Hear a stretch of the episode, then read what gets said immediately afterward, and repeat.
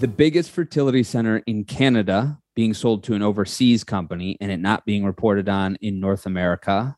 KKR, the global investment firm behind the IVIRMA deal, and the banks behind them selling off their debt, getting rid of their debt to private lenders. CCRM expanding into New Jersey with an acquisition. Kindbody expanding into Houston and getting the Walmart deal. A major lawsuit happening uh, with that you knew about, but now being directed towards the fertility clinic. The this is the news that I'm gonna try to give you some insights on today. This is the type of news that Inside Reproductive Health wants to report on in the future. This news content that I'm giving you today is not reported on by us. I'm giving you kind of preview of the direction that Inside Reproductive Health is going on. Many of you are coming back from ASRM many of you are talking about these things at ASRM. So I wanted to give you some water cooler topics to to think about and reflect on, catch you up a bit. By the time this episode airs, I'm sure there's probably a big announcement or two that happened at ASRM that didn't make it to this episode. But Inside Reproductive Health is moving in the direction of news media outlet of being able to cover more of these stories. We're still going to do the podcast where we go more in depth, but we also want to cover news stories like these. And many of you listening may have had a meeting about sponsorship with me at ASRM because we are starting to close those sponsorships and only a few companies are able to get in now. And for you the listening audience the docs the ceos that listen inside reproductive health and read it's for the aim of getting you more content some of which is is like this. So i'm going to go through these stories today. I'm going to try to give my insights. As always if i get something wrong please email me and tell me, and we can correct it on a future episode, or you can come on to give more insights, or just complain about it quietly to a friend, whichever you prefer. First story is an older one. I'm going to go from older to more recent. And the reason I still want to talk about a story from over a year ago with the Eugin deal of Trio Fertility is because it was never reported on in North America. If you Google Eugin Trio Fertility. There's no story that I can find from the Toronto Star, from the from Bloomberg, from any U.S. or Canadian media outlets. Eugin, if that name sounds familiar to you, is the health system out of Spain that bought Boston IVF some years back. They're owned by a another company that's a public traded company. And uh, I think this is significant for two reasons. One is that I think that Trio was the largest center in Canada. If you recall, there was a merger some years ago, between five and 10 years, probably seven, eight years ago, something like that, where there was a, a merger that made Trio Fertility between LifeQuest and TCART. And then they became Trio. I believe they were the largest center in Toronto, according to this uh, Spanish media outlet La Vanguardia, the they did 2,700 cycles a year, and so I think that that's significant. But I also think it's significant of parent companies that are buying centers when some of their subsidiaries are large enough to also have done this acquisition. So just just like by just by numbers and speculation, Boston IVF could have done this deal. I don't know. I have no idea if they wanted to go to Canada or not. But I think about this when Shady Grove buys CORM in Houston. That uh, it's like, well, did somebody else in U.S. fertility want to do it? Did do will will these parent companies open de novo clinics as part of the the bigger brand, or or will one of their subsidiaries? So I think that's significant and I also think that it's significant that n- none of us knew about that, and it shows that there is a lot of strategy happening, not just from Wall Street private equity, but European health systems and and health systems and large networks in other countries that are strategically coming to different markets in North America. As far as I can tell, this is the their first acquisition in Canada, but with their uh, with their also their acquisition of Boston IVF, or at least partial acquisition of Boston IVF as well. This media outlet, Planta Doce, is reporting that Eugin covers more than 37,000 IVF cycles in 2019. So you might infer how, how much they're doing now. Next story, also a little bit older, but there's been an update in the last month or so, is the what's behind the KKR deal of IVIRMA. So many of you know that there was RMA of New Jersey, and then there were there were RMAs that are not affiliated with RMA of New Jersey, and there are there are RMAs that were, and then they merged with IVI of Spain to be to form their global company EVRMA a few years back, and then the company the global investment firm KKR made an acquisition of IVIRMA Global back in early 2022, a deal that is reported by Axios to have been $3 billion euros. At the time, that would have been 3.2 uh, million US, but they were probably paid in euros, at least according to that report. And, uh, but the latest development is that the banks that helped to finance that deal, at least some of them, like Morgan Stanley and Credit Suisse AG, according to this report by Bloomberg, have decided to sell off that debt to private credit firms. So instead of them getting the interest from that uh, that loan, uh, they they sold it according to uh, what Bloomberg says for 96 and a half cents on the euro. So these banks took a little bit of a loss on it.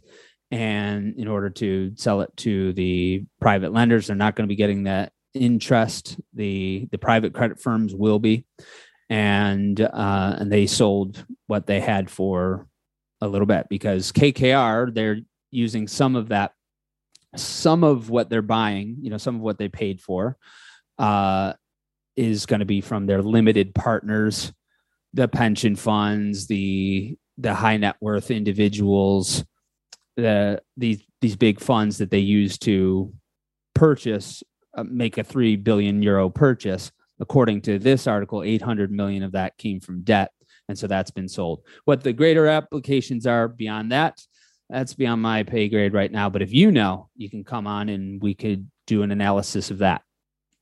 Next story is ccrm made a big acquisition of uh, IRMS in New Jersey. You know, IRMS used to be part of the St. Barnabas Health System there. They were a private center uh, and pro- probably one of the largest independently owned uh, private centers on the East Coast. They have 11 REIs, and that acquisition was officially announced at the end of August. And so this is going to add to CCRM's footprint in the Northeast. It may give them more leverage with insurance companies because they have CCRM New York. They also just added a doctor there. And so they may be able to have more leverage with insurance companies. There may be more efficiencies in marketing and some of the services that they're offering that allows them to expand. But this is a group that a lot of people wanted and uh, was independent for a long time.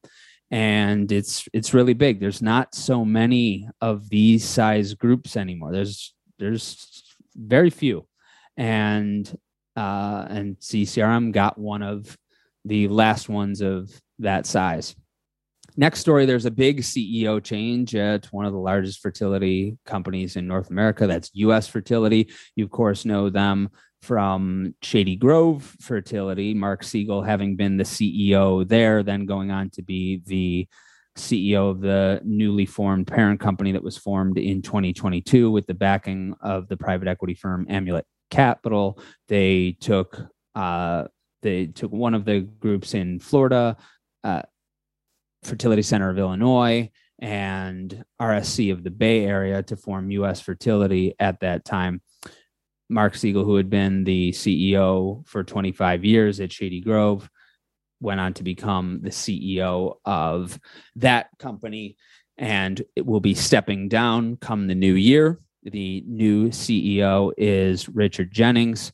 Jennings was the CEO of California Cryobank and then went on to be the CEO of Generate Life Sciences.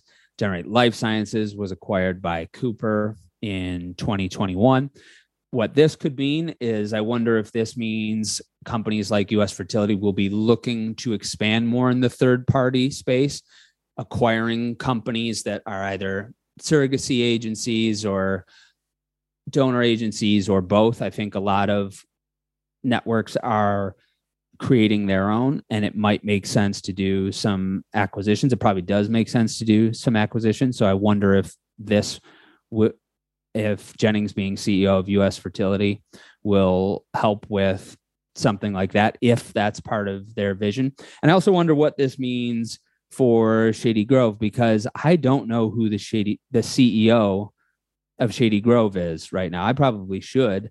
I don't know if Mark Segal held that position as he became the CEO of US Fertility. According to his LinkedIn profile, he didn't. Now, I don't know what that means if he just marked it as you know through that time through 2020 or if uh if he was concurrently serving in that position if they filled that with someone else or if they decided not to fill that because they then had a parent company in US Fertility and didn't feel that they needed that role, but perhaps a, a different type of president role. I don't know that.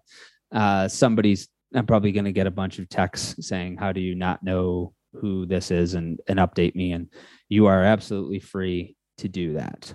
A big story on the fertility benefits coverage front is Walmart signing with Kindbody.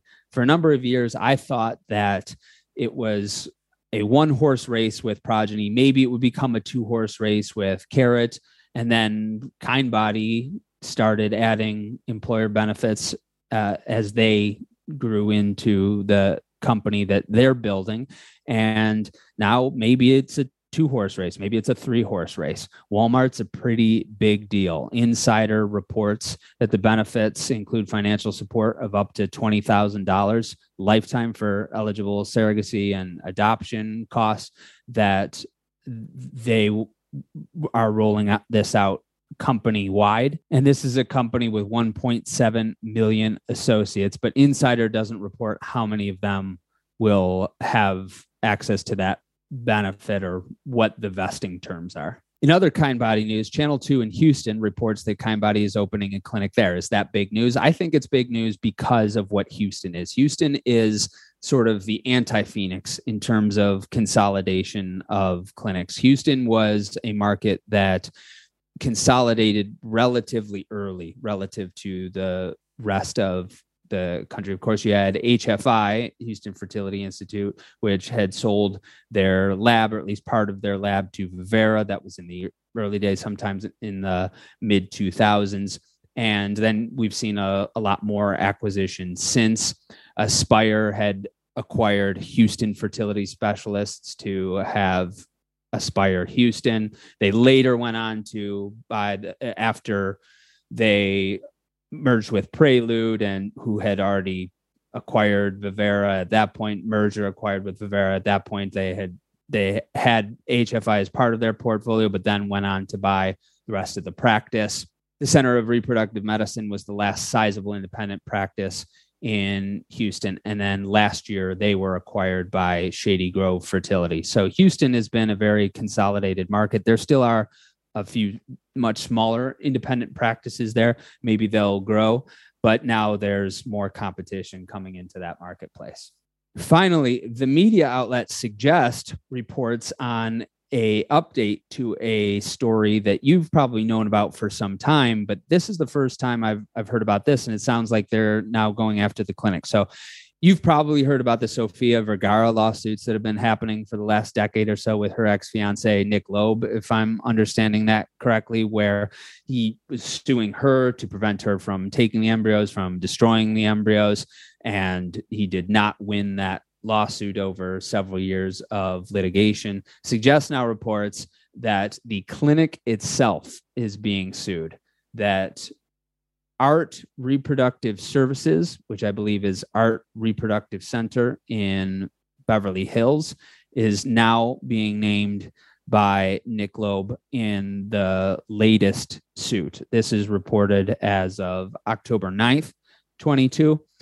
I can't give you too many more legal insights here. I'm happy to have one of the reproductive attorneys that we've had on in the past come back on and, and talk about more protection for you doctors and covered entities. But what I can see happening here is that the plaintiff, the ex fiance, didn't win against his ex fiance, who was probably well lawyered up.